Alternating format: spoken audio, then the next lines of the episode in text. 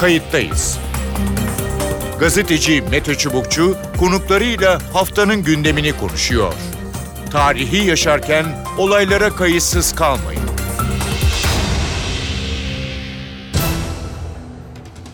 İyi günler. Bir kayıttayız programıyla daha karşınızdayız. Tarihe ışık tutmak ve olan biteni anlamak için önümüzdeki dakikalarda sizlerle birlikte olacağız. Ben Mete Çubukçu, editörümüz Sevan Kazancı. Kayıttayız da bu hafta dünyaca ünlü siyaset bilimci Francis Fukuyama'nın açıklamalarını, analizini konuşacağız. Fukuyama bir makalesinde Türk sihalarının yarattığı güçlü etkilerden söz etti. 2010'ların başında silahlı drone teknolojisi alanında Amerika ile İsrail'in oyun kurduğunu ancak daha sonraki yıllarda Türkiye'nin bu alanda hızlı şekilde yeni bir aktör olarak ortaya çıktığını belirtti Fukuyama.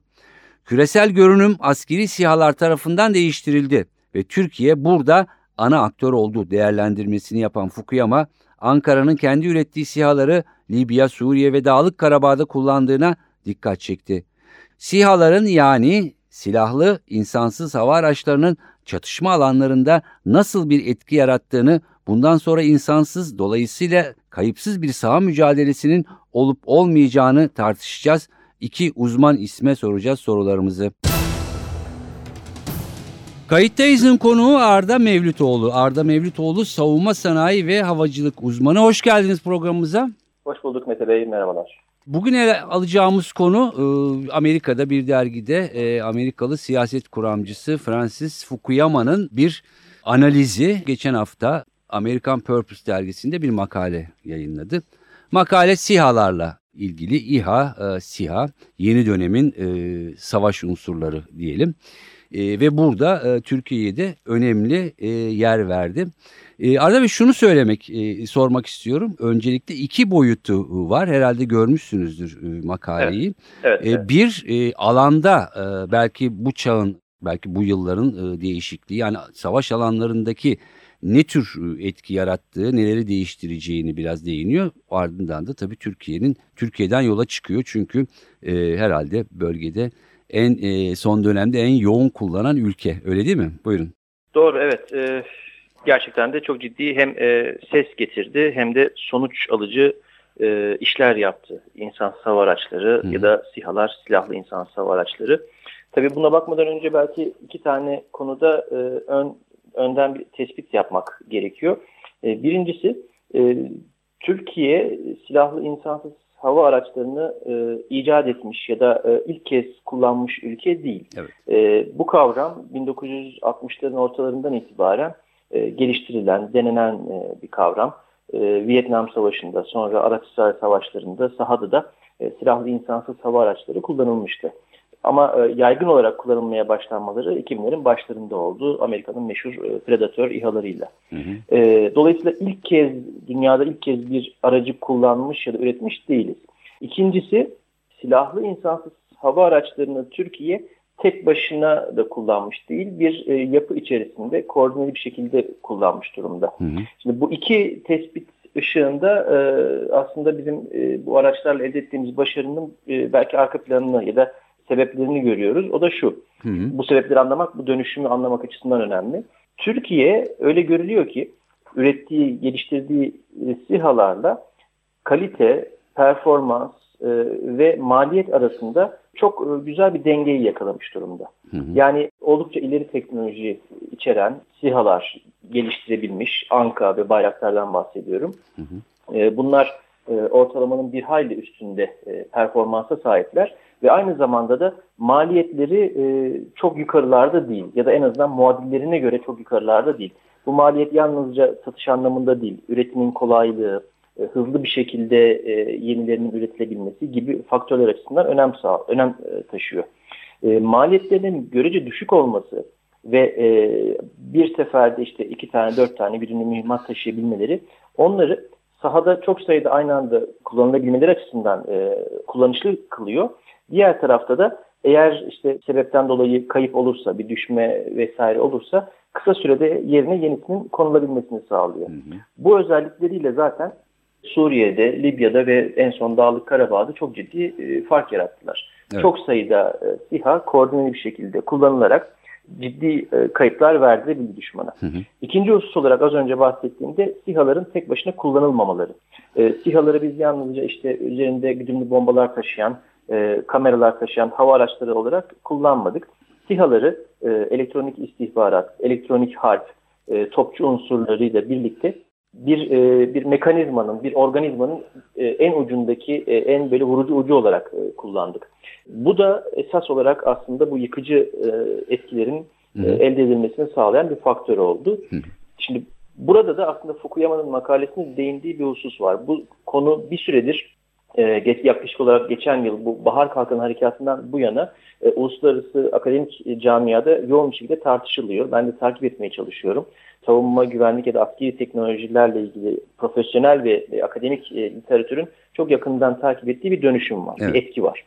Bu etki de şu, Suriye ordusu gibi, işte Libya'da Hafter güçleri gibi ya da e, Ermenistan ordusu gibi e, belli bazı sistemlere, platformlara, araç gerece sahip ancak e, bunları eş güdümlü, etkin bir şekilde kullanma kabiliyeti de olmayan ülke ordularına karşı bu yapı çok ciddi e, bir avantaja sahip. Bu yapıdan da kastım işte SİHA'ların, elektronik harp sistemlerinin, topçuların birlikte kullanılması. Bunlar birlikte koordine bir şekilde kullanıldığı zaman önce hava savunma sistemlerini hemen bertaraf edebiliyorlar. Sonra da o oluşan e, hava şemsiyesi ya da hava savunma sistemlerinin tehdidinden kurtulmanın verdiği o rahatlıkla da e, çok hızlı bir şekilde tankların, zırhlı araçların, e, topçuların e, imha edildiğini görüyoruz. Buna yönelik olarak yani bu yeni yapıya yönelik olarak bir kabiliyeti ya da bir koruması olmayan e, ordular artık çok ciddi şekilde dezavantajlı. Peki şunu sorabilir miyim o zaman? Yani bu bahsettiğiniz e, tipte çatışmalarda ya da savaşlarda yani e, daha düzenli e, ya da daha eşdeğer ordular karşısında etkileri daha mı az olabilir? Etkileri daha az demeyelim ama e, ciddi anlamda e, SİHA'ların e, bazı zaafları var. Hava savunma sistemlerini elektronik harp sistemleriyle koordine olarak kullanan, e, çok daha eğitimi, koordinasyonu, iletişimi iyi seviyede olan ülkelerin e, SİHA'lara karşı tabii ciddi etkinlik e, sağlayabileceğine yönelik e, değerlendirmeler var. E, bu da aslında bir e, tavşan tazı arasındaki rekabet gibi yani ya da işte kılıçla kalkan arasındaki e, rekabet gibi hı hı. E, her iki tarafında rekabetin her iki tarafının da devamlı kendini geliştirdiğini görüyoruz. Evet. Simetrik savaşlarda ancak yine de e, SİHA'ların çok ciddi şekilde sahada e, sunduğu avantajlar ve e, kabiliyetler var. Peki o zaman şunu e, sorayım yani e, şimdi tabii yıllar içinde e, savaş sanayi e, değişiyor, unsurlar değişiyor. İşte drenotların yerine işte uçak gemileri aldı. Evet. E, tanklar e, bir dönem gerçekten ve hala e, etkili e, ama tanka karşı işte uçakları kullanmanız belki çok daha etkili ama masraflı e, vesaire. Evet, evet. İşte B-10 uçaklarını şey yaptılar yanlış hatırlamıyorsam üretmişti Amerikalılar. E, ama bu teknolojinin mesela e, savaş alanında da bir e, dönüşümü yani hem karayı hem havayı da dönüştüreceği söyleniyor. Ne dersiniz? Doğrudur. E, şu anda aslında o bir dönüşüm sürecinin başlarındayız. Ben burada e, insansız hava araçlarının kısa ya da orta vadede bütün insanlı e, ya da pilotlu hava araçlarının yerini alacağını çok fazla düşünmüyorum. Ancak e, az önce bahsettiğim o e, performans ve maliyet arasındaki dengeyi tutturan ve bir yandan da ileri teknolojiye sahip silahlı insansız hava araçlarının çok ciddi şekilde e, savaş alanında e, yapıları değiştirebileceğini düşünüyorum. Hı hı. E, çünkü bu araçlar çok hızlı bir şekilde reaksiyon vermeyi mümkün hale getiriyor. Yani hedefi gördüğünüz anda imha edebildiğiniz e, ve e, bunu çoğunlukla da tespit edilmeden yapabildiğiniz bir e, yapı. E, buna adapte olmak çok kolay değil çünkü tehditin nereye doğru e, yani daha doğrusu tehdit demeyelim de buna bu e, dönüşümün nereye doğru gidebileceğini öngörmek e, hakikaten çok kolay değil teknolojilerinden dolayı çok Hı. büyük e, fırsatlar, çok büyük kabiliyetler sunuyor insan evet. hava araçları. E, bunu yönetmek e, çok kolay değil ama nelere yol açabileceklerinin bir e, bir çeşit e, ön gösterimini laboratuvar e, kabilinden Dağlık Karabağ'da gördük. Hı hı. E, Ermenistan Silahlı Kuvvetleri envanterinin yaklaşık %40'ını 40 günde kaybetti. Evet. Peki son sorum e, olsun. E, kısa bir yanıt olursa sevinirim. E, şimdi her şey kendi karşıtını da doğuruyor. Evet. Yani doğada olduğu gibi insan ilişkileri ve savaşlarda şimdi bu yani anti siha diyebileceğimiz yani şimdi öyle isimlendiriyorum. Sistemler mi üretilmeye çalışılacak yoksa sihalar daha mı geliştirilecek? Nasıl gidecek bu süreç? Şu anda tabii doğru zehir dersek eğer İHA'lara bunların panzehir üzerinde çok yoğun çalışılıyor hava savunma sistemlerinin e, SİHA'lara ya da İHA'lara yönelik e, kabiliyetler sunan modelleri ya da versiyonları üzerinde çok fazla şu anda yoğun çalışmalar var, projeler var dünya çapında e, ve bunların elektronik harp ve siber harple birleştirilerek e, kullanıldığı çözümler üzerinde şu anda çalışılıyor. Peki. Arda Bey çok teşekkür ediyorum programımıza katıldığınız e, ve görüşlerinizi paylaştığınız için sağ olun. Teşekkür ederim. Kayıttayız'ın konuğu Gürsel Tokmakoğlu. Gürsel Tokmakoğlu eski Hava Kuvvetleri İstihbarat Daire Başkanlarından. Hoş geldiniz programımıza. Hoş bulduk. Bugün e, Fukuyama'nın e, makalesinden yola çıkarak e, son dönemde e, tabii ki sadece Türkiye değil başka ülkelerde var ama en etkin bir şekilde alanda kullanıldığı için Türkiye'nin ismi öne çıkıyor. O da makalesinde bayağı e, yer veriyor. Önce şunu e, sorayım e, yani Türkiye kısmına geçmeden önce bu İHA ve SİHA'larla ne değişti? Ee, yani evet Amerikalıların işte predatorları vardı. Ee, İsrail'de ben zamanında gittiğimde bir e, bir hangarda sergilemişlerdi orada görmüştüm. Ee, sonra e, tabii Türkiye çıktı. Yani neyi değiştirdi e, bu İHA ve SİHA'lar önce? Evet, e, İHA SİHA'lar e, doktrini, konsepti değiştirdi. Hı hı. Bizim e, harp etme stratejimiz içerisinde e, daha önce bu e, İHA'yı, SİHA'yı yapan bir sürü ülke var sizin de belirttiğiniz gibi. Hı hı. Yani Avrupa'dan örnekler verilebilir, Amerika'dan hatta işte İsrail dediniz. Hı hı. E, Çin dahil vardı fakat bunlar daha çok e, özellikle silahlı olanlardan bahsedecek olursak hı hı. hani keşif gözetleme maksatlı veya link olarak muhabere sistemleriyle alakalı çok çeşitli kullanımlar var ama hatta stratejik manada da söylersek eskiden U-2 uçakları vardı. Onun yerine Casus global, uçakları. Global, evet Global Hawk diye böyle hani e, atmosferin üst tabakalarında ne bileyim çok uzun süre kalabilen e, cihazlar yaptı Amerika, Amerika ama yani bu bu teknoloji zaten var hı hı. ve bizden de iyi durumda iyiydi. Bunların ne bileyim depolarında, hangarlarında e, yüzlerce, binlerce bu İHA, SİHA bir sürü bir şey var. Ama bizim yaptığımız hakikaten dikkat çekti burada. Hı hı. E, çünkü biz bunu kullanma konseptini e, kendimize göre ayarladık. Yani e, yaptığımız İHA, SİHA kötü değil, iyi, teknolojik, yazılımları bize ait. Hatta hatta Rus sistemleri üzerinde uygulandığında onların hava savunma sistemlerinin içerisinde çok başarılı oluyor. Ama bunlar teknik konular. Yani evet. teknik konuların ötesinde yani teknik konu deyince şimdi e, şöyle anlaşılmasın. Amerika Birleşik Devletleri 3 gün sonra bizim tekniğimizin aynısını yapabilir. Yani hı. böyle düşünmek lazım. Hı hı. Neden diye sorduğunuz için işte orada çok belirgin bir konu var havacılıkta yakın hava desteği veya yakın tecrit denilen bir şey vardır. Böyle cephe attı. Hı hı. Hemen oradaki o cephede olan işlerle alakalı daha çok ona uygun uçaklar kullanılır idi. Hı hı. Böyle SİHA falan kullanılmazdı. Evet. Yani o uçak kullanılan yerde bir SİHA kullandık.